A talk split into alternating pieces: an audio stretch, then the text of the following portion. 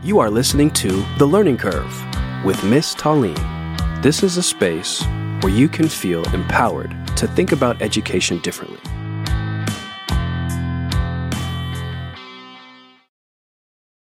Hi, and uh, welcome to another Thoughtful Thursday, even though, truth be told, I'm recording this on a Saturday, but it's coming out on a Thursday, and you might be listening to it on a different day of the week. But anyway, it's the solo episode that will drop every other week. This is my second one.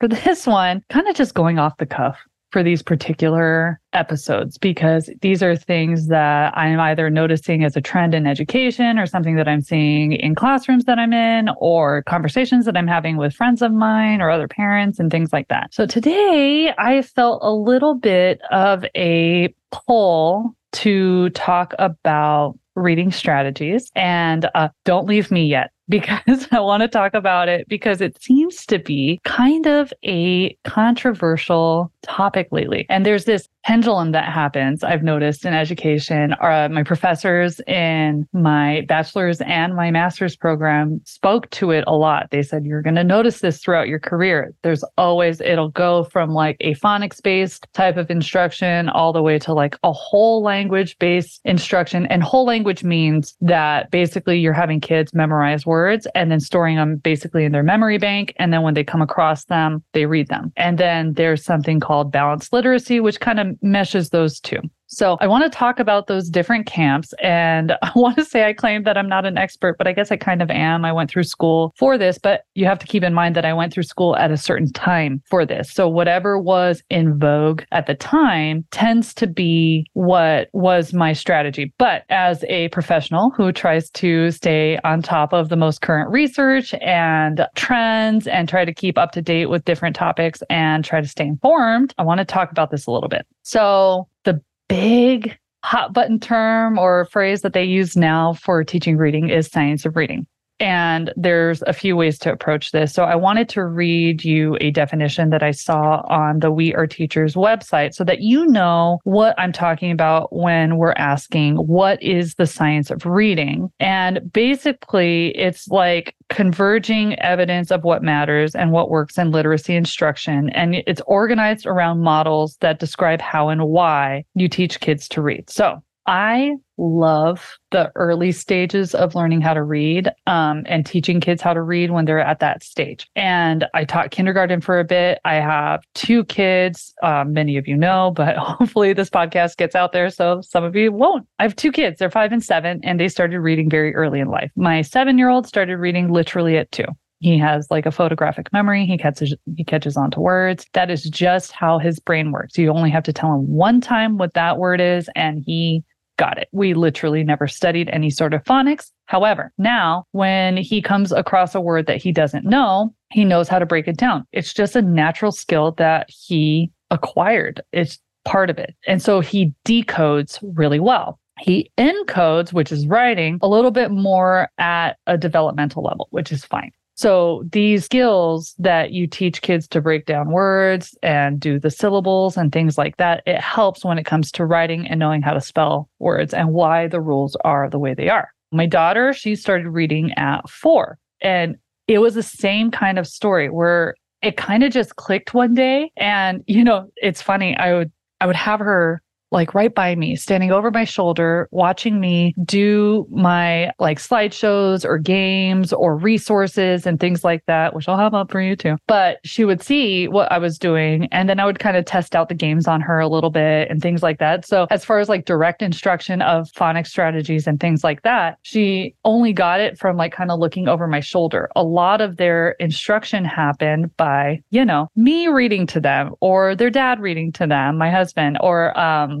you know, grandparents reading to them and things like that. It, it's a big thing. We always have text around. It's in all rooms of the house. And we just pick up books sometimes and just read them. And it was just part of our daily life. And so they just kind of caught on. So when people ask, how do I get my kids to learn how to read? I mean, truly, my simple answer is, you know, read to them. The same way that your dentist tells you to floss your teeth so that you can prevent cavities, and you know that that's what you're supposed to do, but you might not be doing it as frequently as you should. It's the same thing when it comes to reading to your kids. When you're asking an expert, how do you help your kids read? That is the number one thing to do, is to read to them. And this does way more than just learning how to read. It teaches them to love learning and to keep digging, and to, and it has all those positive social, emotional benefits. You're cuddling with them, you're doing things with them, you're giving them your attention, even if it's just for a few minutes at a time, um, because their attention span's not very long.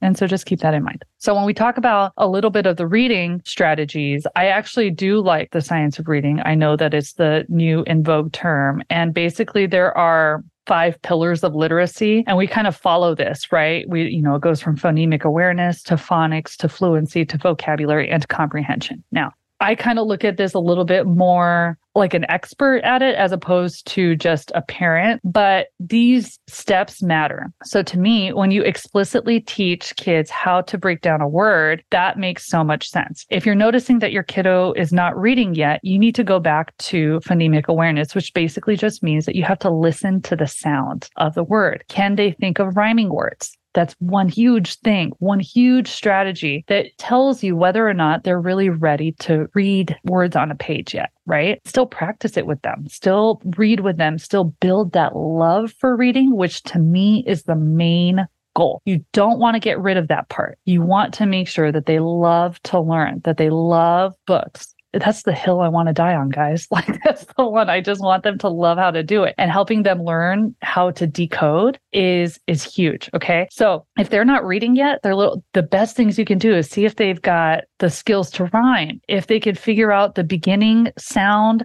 and the ending sounds of words, not letters. So like if you're talking about the beginning sound of cat, you don't want them to say C, you want them to say, right? And then if you're talking about the ending sound, you're talking about the t, not T, okay? And you want them to be able to hear that. You want them to be able to manipulate the word. So if I change the beginning sound of cat to B, what would my new word be? It would be bat. And you want to cut off the sound too. So you don't want to say buh, you want to say B and cut it off. So that way they're not saying it as buh at, which believe it or not happens once in a while. So once they manage, master those skills, and this kind of happens concurrently with while you're teaching phonics, you're going to do both things. I have some strategies. I have some slides um, that I'm going to be sharing soon. Uh, they might be out by the time this podcast comes out. That will help teach these skills in a regimented way, and also just kind of making it fun. You want hands-on interdisciplinary activities. Like, you want to use their senses, you want to use their body. Total physical response is a big deal, because when they use their body, they're going to be committing it to memory in a different way also. So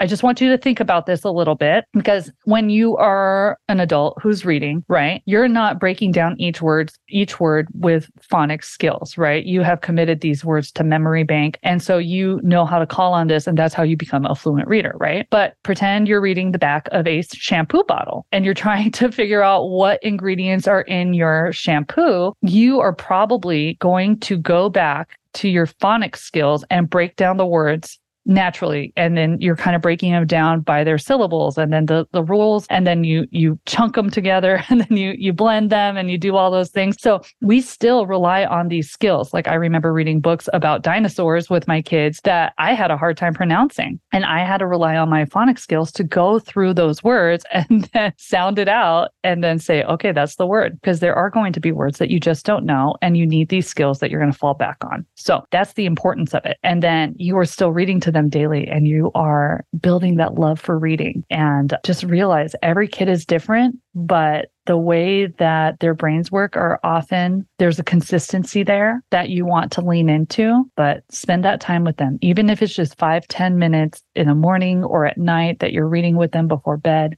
is perfect. So I encourage you to do that. If you have any questions about this, this is my jam. This is my area of expertise. I don't want it to be like a controversial topic, because I think that there are just so many ways that you can address um, teaching reading and inspiring a love for reading. But typically where there's a will, there's a way, and you can do it. And if you need guidance, I'm happy to help you.